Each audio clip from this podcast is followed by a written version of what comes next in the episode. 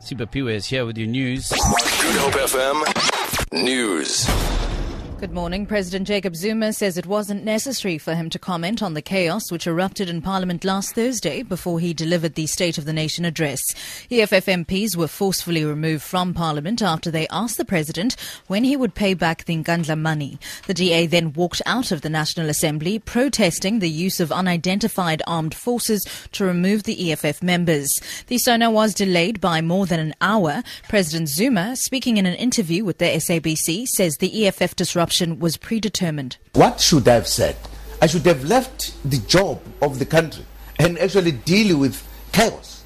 Talk about chaos. I don't think that is fair when people say this.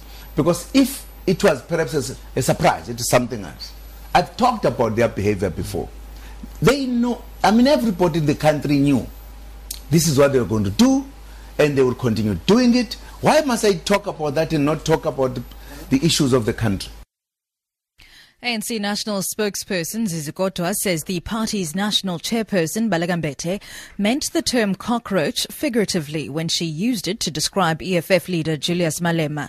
Mbete, who's also Speaker of the National Assembly, was addressing a Northwest ANC con- Congress at the weekend. She said, if we don't work, we'll continue to have cockroaches like Malema roaming all over the place.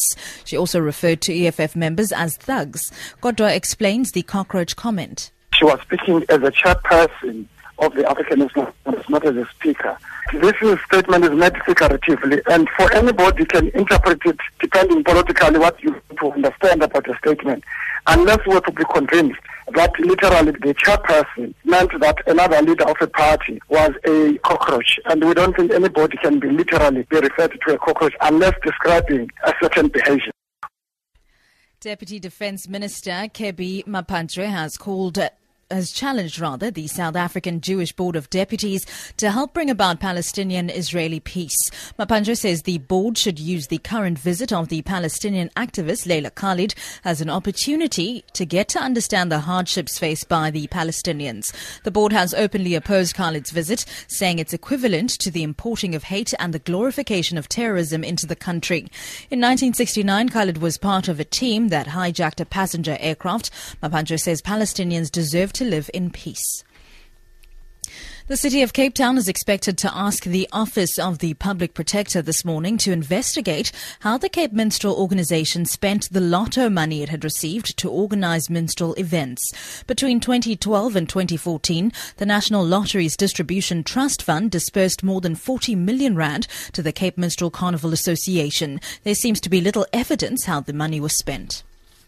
And finally, the film adaptation of erotic novel Fifty Shades of Grey has broken records for a Valentine's Day film opening over the weekend. Universal Studios says the film brought in a record $81.7 million at the North American box office and more than $248.7 million worldwide.